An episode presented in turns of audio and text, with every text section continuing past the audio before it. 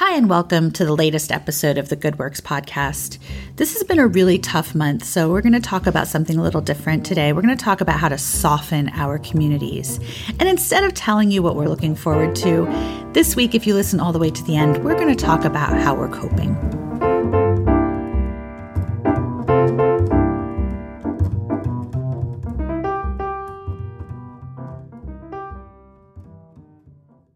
Hey, Sarah. Hey, how are you? Ah. Uh, eh.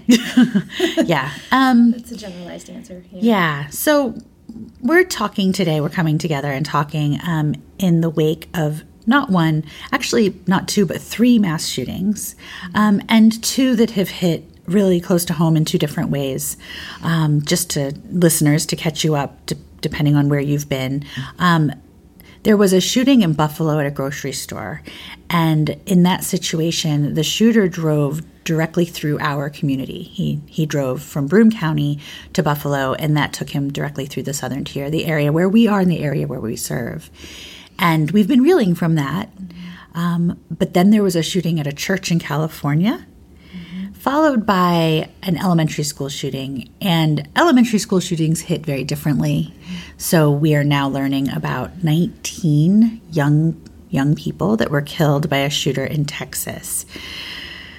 Um, there's not much we can add to the conversation. If you're on social media, if you've been following the news, it's dominating every every space. And so uh, today what we're going to talk about is something related.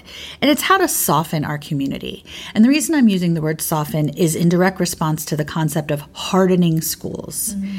After a shooting, there's often a call to harden schools. That means more security, things like uh, metal detectors, arming fewer teachers, arming teachers, mm-hmm. fewer entrances, uh, creating, you know, essentially like li- little fortresses mm-hmm. rather than open spaces for education. Right.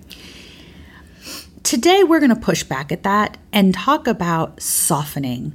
Softening means instead of making our, our spaces hard and frightening, making them soft and inviting and loving. Um, so, Sarah, how are you? Um, I don't know, honestly. Yeah. Like, um, kind of like taking it day by day as the information comes in and settles and, you know, mm-hmm. you do everything you You, you can do as a person to process the information. Yeah. Um, it's just really awful. That's all I can say. Yeah. Just really, really awful. And I think, I think about you, uh, same, yeah. same. I think about, I think about your son mm-hmm. who will be starting high school soon. Yeah. Um, and my daughter who's finishing high school and has made it this far mm-hmm. safely. I, I don't take that for granted. Um, Isn't that a ridiculous Yeah. and a horrible thought, like yeah, or or like a you, you're being thankful for the fact that your daughter has made it mm-hmm. through high school unscathed by gun violence. Yep, like this is the world that we're in right now. And I worry for your son starting high school. Yep. Um, another staff member here has two little girls, one in kindergarten. Mm-hmm. And uh, knowing she had to bring her to school this week after this news right. and walk her in and, and find the space in her brain to leave her daughter there. Right. right. Um, and then all the teachers that we know. So right? many because teachers. This community yes. is full of teachers. Runs on teachers. Uh, right. In a lot of ways, for sure. And just what they are, um, what they're feeling on, on a day-to-day mm-hmm. basis. So there isn't much we can do as individuals when it comes to guns, right? Those are things that are made, the policies, decisions made at a national level, even at a state level. And not that that's not crucial, and I don't mean to imply that and that. Voting, you know, and voting. And voting, exactly. Yeah. Um, but what we want to focus on today is what are the things we can do individually in order to, to make our community safer and something that um, the two shootings I mentioned directly uh, at the beginning have in common are shooters that were eighteen-year-old boys. Mm-hmm. Um, one did have some red flags in his in his history. The other did not. Right. What we want to talk about is the things that our communities can do so that people, particularly eighteen-year-old boys, mm-hmm. don't feel so alienated and aren't so vulnerable. Mm-hmm. Vulnerable to messaging around gun culture mm-hmm. or messaging around white supremacy. Right. Um, we know that the, the elementary school shooting, there was no racist motive there, but the others there were. Right. Um, and so What can we do, Sarah? Talk to us about some of the things that happen in our community that do help, particularly young boys. Let's talk maybe ages ten to eighteen. Right. Um, so some of the things that I think about, the, the wonderful things that we have in our community are youth programming. Yeah. Um, we are blessed in in really every county that we serve to mm-hmm. have some really incredible after-school programs, either in school or outside of school, you know, standalone nonprofit organizations who are um, providing really excellent opportunities for boys and girls, but yeah. um,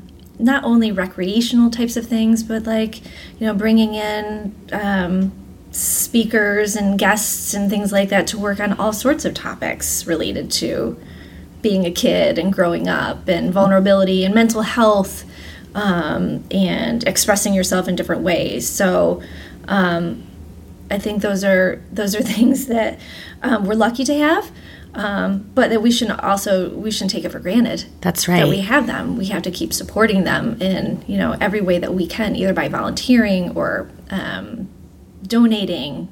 Yeah. Money, time, you know, whatever it might be. But. Right. There really is a youth center that covers almost every part of our mm-hmm. commu- community when I mean the, the, the Southern Finger Lakes as a whole, mm-hmm. because there are youth centers in Hornell, Bath, Addison, Corning, Horseheads, uh, several in Elmira. Several, yeah. Several in Elmira. Mm-hmm. And these are drop-in programs. They're free. Mm-hmm. Many of them serve dinner. And in addition to all the formal programming, they also provide young people a chance to create relationships outside of school with each other and with adults they can trust. Right, right. So they're not, you know, they don't have to go home yeah. and be alone um, until their parent comes home from work or, you know, whatever the situation situation might be. There's, you know, they can make connections. They can be connected mm-hmm. to their community. Oftentimes, um, youth programming has a whole community service component. Yeah. Um, and we know through research that when an individual volunteers or feels connected to their community, they're less likely to mm-hmm. engage in X Y Z, you know, types that of is, behaviors. That is so true. That's something, if we were to deep do a deep dive into these shooters, we would probably see a real lack of community connection. Yeah. Another space that's important are youth sports. Right, yeah, yeah. Right? I'm looking at... Keeps him busy. A baseball mom, yeah, right? Absolutely. It does keep him busy. Yeah. And we have so many youth sports. I think we think of the big ones, like your baseball and your football. But it's interesting, when you dig in, there's rugby out there mm-hmm. and swimming and archery. fencing, archery. Right, yeah. Um Pretty much, if you can think of a sport, B M X golf. Bike racing, golf. Right. There's a youth sport component yeah. of that sport. Right. And all of those programs exist, and pretty much all of them also have financial aid available yes. yeah. and sliding fee scale or any number of ways to make those programs mm-hmm. accessible to families, kind of regardless of income. Right. Um, and I was thinking, they need more resources, yeah, right? They do. Mm-hmm. And so that's something else I just wanted to, to talk about is we could go all day listing programming for youth. Sure. But the fact is every one of these programs needs financial support and volunteers. Volunteers, I was just thinking that, yeah, absolutely. It's the yeah. same couple of parents all the time at every game, mm-hmm. at every meeting, the same parents in the P T A, the same parents um, coaching. Coaching, yeah, yeah. Everyone. And it's hard. It is hard. It is hard. Everyone could plug in in the community. You don't even need to be a parent. Mm-mm. In fact, non-parents can play a huge role in young people's lives. Yes. So if you're listening to this and thinking, I am so sick over these shootings, what can I do? You could reach out to a youth program in your neighborhood or something that interests you, a sport maybe you played when you were younger, and say, I want to help. I want to volunteer. Mm-hmm. I want to volunteer my time. I'm going to get involved. Those programs will grow and become more powerful if more adults pay attention and give them the resources they need. Yeah. That reminds me of um, the Be The One campaign. Yes. This started a few years ago, and I can't remember if it started from, um, you know, a, gun, a school violence sort of event. Um, I shouldn't say event. But mass there massacre, are so many. But, there are so many. Right. Um, and the Be The One campaign um talks about this collective responsibility that we all have, you know, with every issue in the community, you know, poverty and healthcare and so forth, but gun violence is one of the one of the mm-hmm. you know, really critical um, things that we all have a responsibility in trying to prevent. Yeah. Um, so it, it's whether you're a parent or a grandparent or not a parent, um, you know, that we have this responsibility to to notice and to be involved in kids on our street and, yeah. you know, kids playing in the town hall, you know, just to, to hopefully be that one person that notices, you know, something that kid needs to be spoken to, you know, mm-hmm. let's, I want to find out more about that one. You know, what is, what's going on with them? I'm worried about I'm them. I'm worried about them. Exactly. Yeah. Um, and then you never know, that one conversation could completely mm-hmm. turn that, you know, that young person's life around. So if you're listening and thinking, I would love to volunteer, but I can't because my workplace doesn't allow me that time. My shifts don't allow me that time. What I would love to do is encourage you to reach out to us here at the Community Foundation at info at community fund dot org. Mm-hmm. You can find that at our website too. And let us know how we can help you. If you work for a major employer and you wish there were more opportunities to volunteer and you would like for H R to support that, mm. let us help you reach out to them. Yeah. If you work in a space that just doesn't seem to respect community needs, mm-hmm. let us know. Let us help you reach out to your employer. Mm. Because the truth is, if we want to have a great community, we have to all pitch in. And I think there are some employers that that are great, mm-hmm. honestly, and that mm-hmm. encourage their employees to volunteer and provide a space. And then others that are much more reluctant, right. we can't say that. We, we can't allow that anymore. Right. No, we can't. No. Everyone the has to have skin in this. The situation is too dire. It is too dire. Yeah. For us to prevent a school shooting here in the Finger Lakes, we have to engage every young person in some kind of quality programming and quality relationships with people they trust. Right. That's our only real prevention. Right. Not not a metal detector.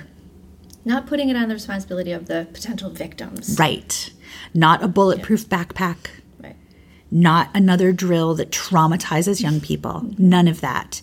The right. adults in this community need to step up and step in and help take care of all of these kids. Exactly. Yeah.